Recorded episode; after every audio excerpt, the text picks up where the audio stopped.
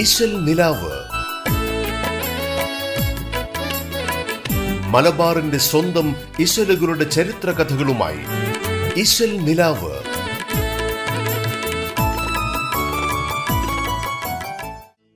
നമസ്കാരം എല്ലാ പ്രിയപ്പെട്ട ശ്രോതാക്കളെയും ഇന്നത്തെ ഇശൽ നിലാവിലേക്ക് ഒരുപാട് സ്നേഹത്തോടെ സ്വാഗതം ചെയ്യുന്നു ഇമ്പമാർന്ന മാപ്പിളപ്പാട്ട് ഇശലുകൾ നിറഞ്ഞ ഇശൽ നിലാവിലൂടെ ആ പാട്ടുകൾക്ക് പിന്നിലെ കഥയും ചരിത്രവും പങ്കുവയ്ക്കാനായി നിങ്ങൾക്കൊപ്പം ചേരുന്നു ഞാൻ ആൻഡ്രിയ കെട്ടും പല കെസിലൂറ്റം ഈ കാലം ഒട്ടേറെയും മീകും ധീരരാം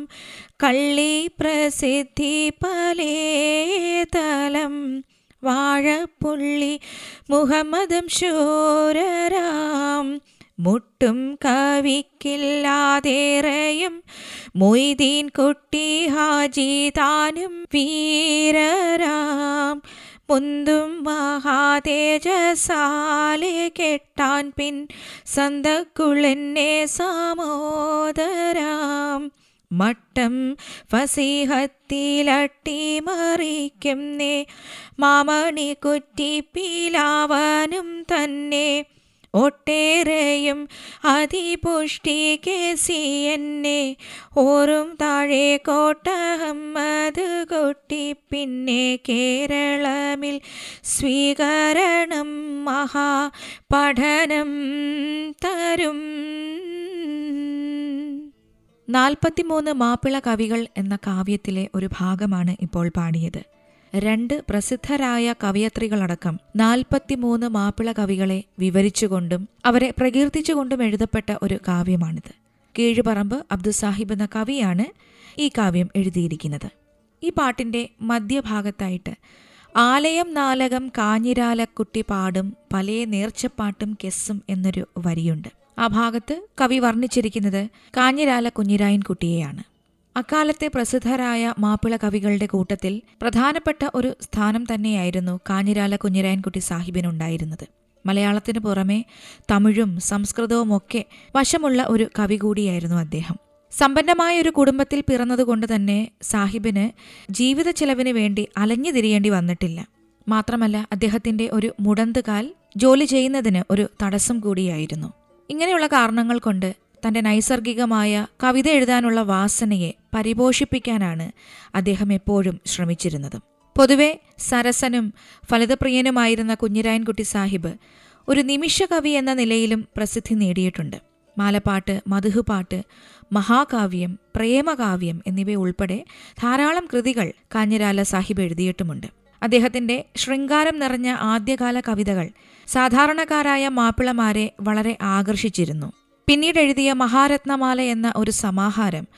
ഖണ്ഡകാവ്യ വിഭാഗത്തിലെ ഇരുപത്തിനാല് കാവ്യങ്ങൾ ഉൾക്കൊള്ളുന്ന ഒരു കനപ്പെട്ട കൃതി കൂടിയാണ് ഒരു ചോദ്യോത്തര ശൈലിയിലാണ് ഈ മഹാരത്നമാല എന്ന കൃതി അദ്ദേഹം എഴുതിയത് അതുകൊണ്ട് തന്നെ അതിന് വളരെ പ്രചാരം കിട്ടുകയും ചെയ്തു കാഞ്ഞിരാലയുടെ മറ്റൊരു പ്രധാനപ്പെട്ട ഖണ്ഡകാവ്യ സമാഹാരമാണ് മധുഹുൽ കരീം ഖണ്ഡകാവ്യ പ്രസ്ഥാനത്തിൽ വളരെ പ്രമുഖമായ ഒരു സ്ഥാനം തന്നെ ഈ കൃതിക്കുണ്ട് ഇനി അദ്ദേഹത്തിന്റെ മറ്റൊരു പ്രസിദ്ധമായ സംഭാവനയാണ് മാല എന്ന മഹാകാവ്യം ഇവയ്ക്കൊക്കെ പണ്ഡിതതുല്യരായ ആളുകൾ വ്യാഖ്യാനങ്ങൾ എഴുതി എന്നതിൽ നിന്ന് നമുക്ക് മനസ്സിലാക്കാൻ സാധിക്കുന്നത് ഈ കാവ്യങ്ങൾക്കുണ്ടായിരുന്ന മഹത്വം തന്നെയാണ് ഫസൽ പൂക്കോയ തങ്ങളുടെ ചരിത്രം പറയുന്ന മിസ്ബാഹുൽ ഫുവാദ് മാലയാണ് കാഞ്ഞിരാല കുഞ്ഞിരായൻകുട്ടിയുടെ മറ്റൊരു പ്രശസ്തമായ കൃതി ആയിരത്തി എണ്ണൂറ്റി എഴുപത്തി ഒൻപതിലാണ് ഈ കൃതി പുറത്തു വന്നത് അതോടുകൂടി മലബാറിലാകമാനം മിസ്ബാഹുൽ ഫുവാദ് മാലയ്ക്ക് അസാധാരണമായ പ്രചാരണം ലഭിച്ചു പിന്നീട് അദ്ദേഹം ബദർമാലയും ചാക്കീരി മംഗലവും നാസിക ചൂർണപ്പാട്ടുമൊക്കെ എഴുതുകയും ചെയ്തു കാഞ്ഞിരാല കുഞ്ഞിരായൻകുട്ടിയുടെ നാസിക ചൂർണപ്പാട്ടിലെ കുറച്ച് വരികൾ കൂടി ഒന്ന് പരിചയപ്പെടുത്താം ആനന്ദ ലൗഹിൽ തേച്ചതാലെടുക്കണം എന്നാലതുക്കുൾ നാസി ചൂർണമാ റാറിഫൈ മൂക്കിൽ കുല്ലയൗമീം ദായിമ ചൊന്നാനെ മൂക്കിൽ പീനസം ദുർഗന്ധമാ ചുരമന്നീലും ഫമി നാറ്റവും ഷിഫാ കുല്ലുമ കുല്ലു സഖി ഫുദി നടിപ്പും തീരുമേ കൂടെ തലക്കതുൾ കേടതെല്ലാം പോകുമേ കൊല്ലം ഹസാറും ലബാദശീൻ രണ്ടിലെ കുറുന്നു മൈനയാം മുഹറം മൂണ്ടിലേ ഇങ്ങനെ നാൽപ്പത്തിമൂന്ന് കവികളെക്കുറിച്ച് കീഴുപറമ്പ് അബ്ദുൽ സാഹിബ് തൻ്റെ കാവ്യത്തിൽ എഴുതിയപ്പോഴും അതിൽ ഏറ്റവും പ്രാധാന്യത്തോടെ വർണ്ണിച്ചത് മഹാകവി മൊയിൻകുട്ടി വൈദ്യരെ തന്നെയാണ് അപ്പോൾ തന്നെ അക്കാലത്തെ അറിയപ്പെടുന്ന കവിയായ കുഞ്ഞിക്കമ്മു മാസ്റ്ററുടെ പേര് ആ കാവ്യത്തിൽ അബ്ദുൽ സാഹിബ് എഴുതാൻ മറന്നുപോയി അതിൽ പ്രതിഷേധം അറിയിച്ചുകൊണ്ട് കുഞ്ഞിക്കമ്മു മാസ്റ്റർ മറ്റൊരു കാവ്യം രചിച്ചതായും ചരിത്രമുണ്ട് ഭാഷാസാഹിത്യത്തിലെ കവിരാമായണം എന്ന കാവ്യത്തോട് കിടപിടിക്കുന്നതാണ് മാപ്പിള സാഹിത്യത്തിലെ കീഴുപറമ്പ് അബ്ദുസാഹിബ് എഴുതിയ നാൽപ്പത്തിമൂന്ന് മാപ്പിള കവികളെന്ന കാവ്യമെന്ന് മാപ്പിള സാഹിത്യ ഗവേഷകർ കണ്ടെത്തിയിരിക്കുന്നു ഐഷ ബീഗം പാടിയൊരു ഗാനമാണ് ഇശൽ നിലാവിൽ ഇന്നാദ്യം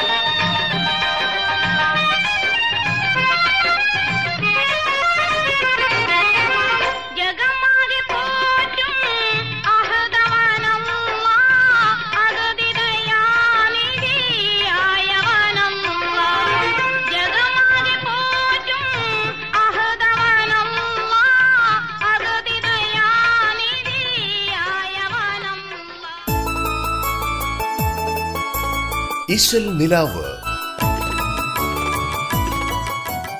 ഗൾഫിലുള്ള തന്റെ ഭർത്താവിനായി കിഴക്കൻ ഏറനാട്ടിലെ ഒരു മാപ്പിള യുവതി തൊടുത്തുവിട്ട് വിങ്ങുന്ന മനസ്സായിരുന്നു കത്തുപാട്ടുകളിലെ ഏറ്റവും പ്രശസ്തമായ ദുബായ് കത്തുപാട്ട് പ്രവാസികളുടെ കുടുംബാംഗങ്ങൾ അന്ന് ആ കത്തുപാട്ടിന്റെ വരികൾ കേട്ട് കണ്ണീര് പൊഴിക്കുകയും ചെയ്തു വികാരങ്ങളുടെ കാർമേഘം ഗൾഫുകാരുടെ കുടുംബങ്ങളെ മൂടി കുറച്ചുനാൾ കഴിഞ്ഞ് അതിന്റെ മറുപടി കത്ത് വന്നപ്പോൾ നല്ല ആഴത്തിലുള്ള വിഷാദം നിറഞ്ഞ അതിന്റെ വരികൾ മാത്രമല്ല അത് പാടിയ ഗായകന്റെ ശബ്ദവും കൂടി ആളുകളുടെ ഉള്ളിൽ പതിഞ്ഞു പ്രവാസ ജീവിതം എന്താണെന്ന് പോലും അറിയാത്ത ഒരാളായിരുന്നു ആ ഗായകനെങ്കിലും അദ്ദേഹത്തിന്റെ ആ സ്വരത്തിൽ നിന്ന് പുറപ്പെട്ട് മണൽക്കാറ്റിന്റെ ഇരമ്പലും മരുഭൂമിയുടെ ഏകാന്തതയും കേൾവിക്കാരുടെ മനസ്സിൽ ചെന്ന് തറച്ചു ഗൾഫിലും നാട്ടിലുമായി ഹൃദയം പൊള്ളിപ്പിടയുന്നവർക്ക് കത്തെഴുത്തിനെ മാത്രം ആശ്രയിക്കേണ്ടി വന്ന ഒരു കാലമായിരുന്നു അത് അങ്ങനെയുള്ള പ്രവാസ ലോകത്ത് നിന്ന് നാട്ടിലേക്കും തിരിച്ച് നാട്ടിൽ നിന്ന് ഗൾഫിലേക്കുമുള്ള ഓരോ കത്തിലും പച്ചയായ ജീവിതവും മനുഷ്യരുടെ ഹൃദയവികാരങ്ങളുമാണ് നിറഞ്ഞു നിന്നത് എന്നാൽ പിന്നീട് ഗൾഫിലെയും നാട്ടിലെയും ജീവിതം പതിയെ മാറാൻ തുടങ്ങി അതിന്റെ ഫലമായി കത്തുകൾ വിസ്മൃതിയിലായി കത്തുപാട്ടുകൾ അടങ്ങിയ കാസറ്റുകൾ ഇല്ലാതായി എന്നാൽ അപ്പോഴും കവികൾ കത്തുപാട്ടുകൾ എഴുതിക്കൊണ്ടേയിരുന്നു അത്തരത്തിൽ പൂമകളാണ് ഹുസനുൽ ജമാൽ എന്ന അതേ രീതിയിൽ എഴുതിയ ഒരു കത്തുപാട്ടാണ് ഏക ഇലാഹിൻ്റെ പാടിയിരിക്കുന്നത് തൻ്റെ ശബ്ദമാധുര്യം കൊണ്ട് എക്കാലവും ആസ്വാദകരുടെ മനസ്സിൽ കുളിര് കോരിയിട്ട ഗായകൻ കെ ജി സത്താറാണ് അദ്ദേഹം ആലപിച്ച ഈ ഒരു മറുപടി കത്തുപാട്ട് കേൾക്കുന്ന ഓരോ പ്രവാസിക്കും അന്ന് അനുഭവപ്പെട്ടിരുന്നത് ഇത് തൻ്റെ ജീവിതമല്ലേ ഈ പാട്ടിൽ പറഞ്ഞിരിക്കുന്നത് എന്നതായിരുന്നു അത്രയും മനുഷ്യ മനസ്സിനെ പിടിച്ചുലയ്ക്കുന്ന വരികളാണ് ഈ പാട്ടിലുള്ളത് കെ ജി സത്താർ ആലപിച്ച ഈ ഗാനം ഇനി കേൾക്കാം ഇഷൽ നിലാവിലൂടെ ഏകയിലാഹിന്റെ എഴുതിയ കത്ത് കിട്ടി എന്റെ സഖി എന്തിനു ഇത്തരം കത്തെഴുതിക്കൊണ്ട് എന്നെ കരയിക്കുന്നു എൻ കരൽ വിങ്ങി തുടിക്കുന്ന ഇനി ഒന്നും ഒളിക്കുന്നില്ല പൂവിൽ നിന്ന് എൻ കഥന കഥയെല്ലാമില്ലെങ്കിലും അല്പം കുറിച്ചിടുന്നു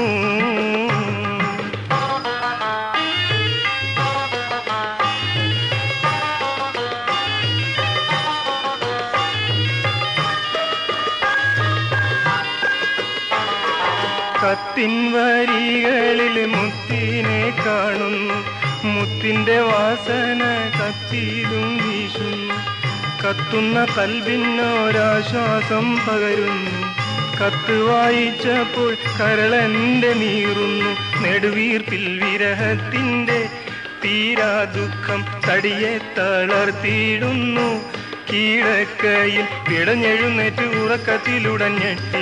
ഉണർന്നിരിക്കും പൂവേ നിന്റെ ഫോട്ടോ മാറത്തണയ്ക്കും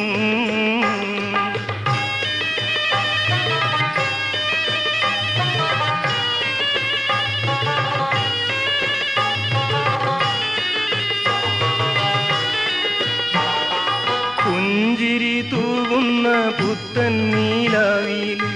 പനിമതി ചൊരിയുന്ന കുളിരേകും രാവിലെ പരിമളം വീശുന്ന മണിയറ തന്നീല് പുതുപെണ്ണായി വന്നങ്ങീരുന്നുള്ള കട്ടിയിൽ ഇന്നും ഞാൻ ഓർമ്മിക്കുന്നു കീടനെഞ്ച് പൊട്ടിത്തകർന്നിടുന്നു കീടന്നിട്ടും കിടക്കയിൽ കിടന്നുരുണ്ടും മറിഞ്ഞും രാത്രികൾ നീങ്ങിയിടുന്നു തലയിണ കണ്ണീരിൽ മുങ്ങിയിടുന്നു ഇശൽ നിലാവിൽ ഇനിയൊരു ചെറിയ ഇടവേള ഇശൽ നിലാവ് മലബാറിന്റെ സ്വന്തം ഇശലുകളുടെ ചരിത്ര കഥകളുമായി ഇശൽ നിലാവ്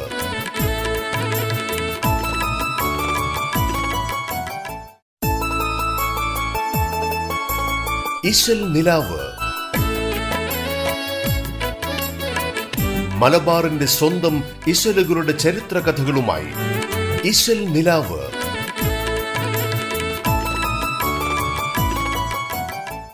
ഒരിക്കൽ കൂടി തിരിച്ചു വരാം ഇശൽ നിലാവിലേക്ക് ഇസ്ലാമിക വിശ്വാസപ്രകാരം മനുഷ്യൻ ഭൂമിയിൽ എങ്ങനെ ജീവിക്കണമെന്ന് പഠിപ്പിക്കാൻ വേണ്ടി അള്ളാഹു നിയോഗിച്ച പ്രവാചകന്മാരിൽ ചിലർക്ക് വേദഗ്രന്ഥങ്ങളും അവിടുന്ന് നൽകുകയുണ്ടായി അതിൽ നാല് വേദഗ്രന്ഥങ്ങളെക്കുറിച്ചാണ് വിശുദ്ധ ഖുറാനിൽ പ്രത്യേകമായി എടുത്തു പറഞ്ഞിട്ടുള്ളത് ഒന്ന് മൂസാ നബിക്ക് നൽകപ്പെട്ട തൗറാത്ത് രണ്ട് ദാവൂദ് നബിക്ക് നൽകപ്പെട്ട സബൂർ മൂന്നാമത്തത് ഈസാ നബിക്ക് നൽകപ്പെട്ട ഇഞ്ചിൽ നാലാമത്തത് മുഹമ്മദ് നബിക്ക് നൽകപ്പെട്ട വിശുദ്ധ ഖുറാൻ ഇതിൽ മൂസാ നബിക്ക് നൽകപ്പെട്ട തൗറാത്ത് ഹീബ്രു വാക്കായ തോറക്കിൽ നിന്നുണ്ടായി എന്നാണ് കരുതപ്പെടുന്നത് ഇനി സബൂർ എന്നാൽ ഹീബ്രു ഭാഷയിലെ ഗാനം സംഗീതം എന്നൊക്കെയാണ് അർത്ഥം വരുന്നത് സബൂറിനെക്കുറിച്ച് ഒന്നിലധികം തവണ വിശുദ്ധ ഖുറാനിൽ പരാമർശവുമുണ്ട് ഇങ്ങനെയുള്ള തൗറാത്തും ഇഞ്ചിയിലും സബൂറുമൊക്കെ അവതരിക്കപ്പെട്ടത് ജനങ്ങളെ സന്മാർഗത്തിലേക്ക് നയിക്കാൻ വേണ്ടിയാണ്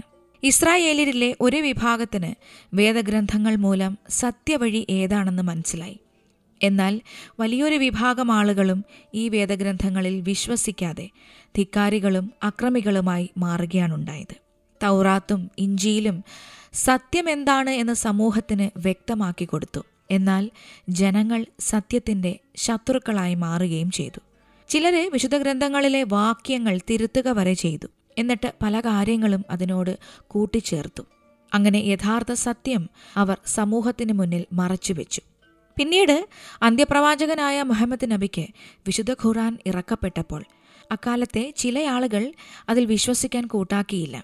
തങ്ങളുടെ കൈവശം തൗറാത്തും ഉണ്ടെന്നും അതുകൊണ്ട് വിശുദ്ധ ഖുറാൻ ആവശ്യമില്ലെന്നുമായിരുന്നു അവർ പറഞ്ഞിരുന്നത് വിശുദ്ധ ഖുറാന് മുമ്പ് പല കാലഘട്ടങ്ങളിലായി അള്ളാഹു അവതരിപ്പിച്ച തൗറാത്ത് ഇഞ്ചിയിൽ സബൂർ എന്നീ ഗ്രന്ഥങ്ങളെ അവയുടെ യഥാർത്ഥ ഘടനയിലും സന്ദേശങ്ങളിലും ഖുറാൻ അംഗീകരിക്കുന്നുണ്ട് മാത്രമല്ല മുൻ ഗ്രന്ഥങ്ങളിലെ ആശയപരമായ തുടർച്ച ഖുറാനിൽ പ്രകടവുമാണ് ഈ ഒരു വസ്തുതയിലേക്ക് വെളിച്ചം വീശുന്ന ഒരുപാട് പരാമർശങ്ങൾ വിശുദ്ധ ഖുറാനിൽ നമുക്ക് കാണാൻ സാധിക്കും മുഹമ്മദ് നബിയുടെ ദൗത്യം എന്നത് അവിടത്തേക്ക് നൽകപ്പെട്ട ഖുറാന്റെ ദൈവികത എന്താണെന്ന് സമൂഹത്തിന് മനസ്സിലാക്കി കൊടുക്കുക എന്നുള്ളതായിരുന്നു അതുപോലെ തന്നെ ഖുറാന്റെയും അന്ത്യപ്രവാചകനായ മുഹമ്മദ് നബിയുടെ ആഗമനത്തെക്കുറിച്ചും തൗറാത്തിലും ഇഞ്ചിയിലും വളരെ വ്യക്തമായിട്ട് തന്നെ പരാമർശിക്കുന്നുണ്ട് പൂർവികര് ഈ പരാമർശങ്ങളൊക്കെ വായിച്ച് മനസ്സിലാക്കിയവരായിരുന്നു എന്നാൽ പിന്നീട് അത്തരം പരാമർശങ്ങൾ തൗറാത്തിൽ നിന്നും ഇഞ്ചിയിൽ നിന്നൊക്കെ നീക്കം ചെയ്യപ്പെടുകയും ആ വാക്യങ്ങളിലൊക്കെ ചിലർ അവ്യക്തത വരുത്തി തീർക്കുകയും ചെയ്തു വിശുദ്ധ ഖുറാനിലെ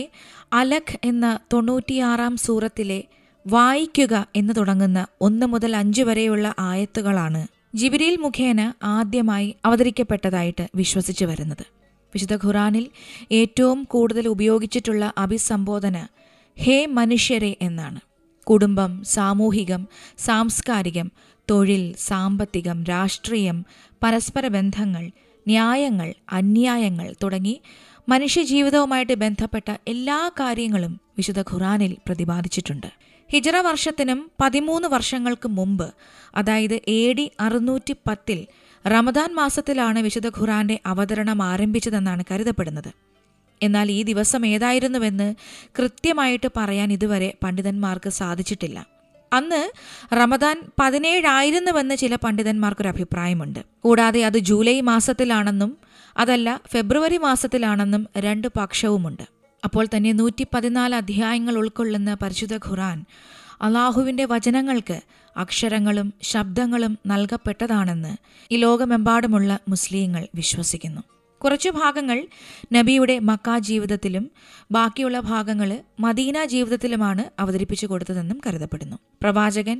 അത് അണുവിട വ്യത്യാസമില്ലാതെ തന്റെ ജനങ്ങൾക്കിടയിൽ പ്രബോധനം ചെയ്യുകയും അതിലെ സന്ദേശങ്ങൾ സ്വന്തം ജീവിതത്തിൽ പകർത്തി സമൂഹത്തിന് മാതൃകയാവുകയും ചെയ്തു ഈ അന്തിമ വേദഗ്രന്ഥമായ ഖുറാന്റെ സംരക്ഷണം അള്ളാഹു തന്നെയാണ് ഏറ്റെടുത്തിരിക്കുന്നതെന്നും വിശുദ്ധ ഖുറാനിൽ പറയുന്നുണ്ട് കാരണം പൂർവ്വവേദങ്ങളായ തൗറാത്തിനും ഇഞ്ചീലിനും സബൂറിനുമൊക്കെ സംഭവിച്ചതുപോലെയുള്ള കൈകടത്തലുകളും മാറ്റത്തിരുത്തലുകളും വിശുദ്ധ ഖുറാനിൽ സംഭവിക്കാതിരിക്കാനാണ് അള്ളാഹു തന്നെ ഖുറാന്റെ സംരക്ഷണം ഏറ്റെടുത്തിരിക്കുന്നതെന്നും പ്രഖ്യാപിച്ചിട്ടുണ്ട് ഇഷൽ നിലാവിലൂടെ ഇനി ഖുറാൻ വിളിച്ചിടുന്നുവെന്ന് പാട്ട് കേൾക്കാം പാടിയിരിക്കുന്നത് മാസ്റ്റർ ബാദിഷ